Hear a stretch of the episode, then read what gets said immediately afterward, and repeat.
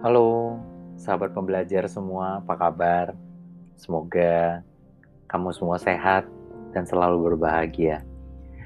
Kembali lagi bersama Honor, sharing inspirasi dari buku 365 Prescriptions for the Soul Daily Message of Inspiration, Hope, and Love, karya Dr. Benny Siegel.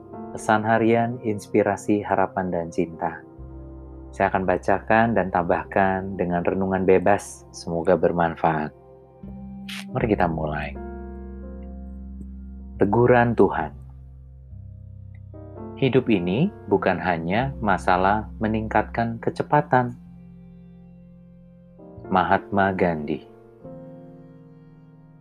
Istri dan orang tua saya mengingatkan untuk tidak bertindak terburu-buru namun demikian, sulit bagi saya mengubah kebiasaan tersebut karena terbiasa bertindak cepat untuk merespon kondisi darurat yang sering terjadi dalam dunia medis.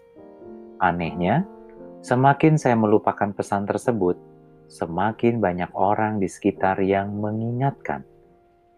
Suatu hari, ketika saya menuju tempat parkir, saya mendengar seorang perempuan berkata, "Pelan-pelan." Secara refleks, saya melambatkan langkah kaki dan mencari arah suara karena mengira itu adalah teguran bagi saya.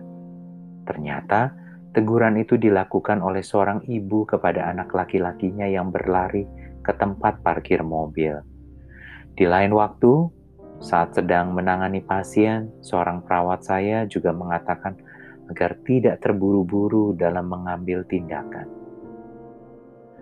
Dua pengalaman itu menunjukkan bahwa terkadang Tuhan menegur dengan berbagai cara yang misterius. Jika kamu merasa mendengar pesan yang sama secara berulang-ulang dari sumber-sumber yang berbeda-beda, cobalah untuk mendengarkan lebih bijak peringatan Tuhan tersebut. Cobalah untuk mengikuti pesan itu dan ubah hidupmu. Rahasia kebahagiaan? Rumi, seorang penyair sufi, berkata, "Kritikan Anda semakin memoles cermin saya. Ketika kita mendengar masukan yang sama secara terus-menerus, masukan itu terasa sebagai kritikan. Namun, jika Anda berhenti untuk menganggap itu sebagai kritikan, masukan-masukan itu akan membantu Anda untuk lebih menikmati hidup." Sahabat pembelajar, Cerita ini sungguh saya alami. Artinya, ada begitu banyak teguran-teguran yang kadang-kadang hadir hanya sepintas, tapi sering berulang.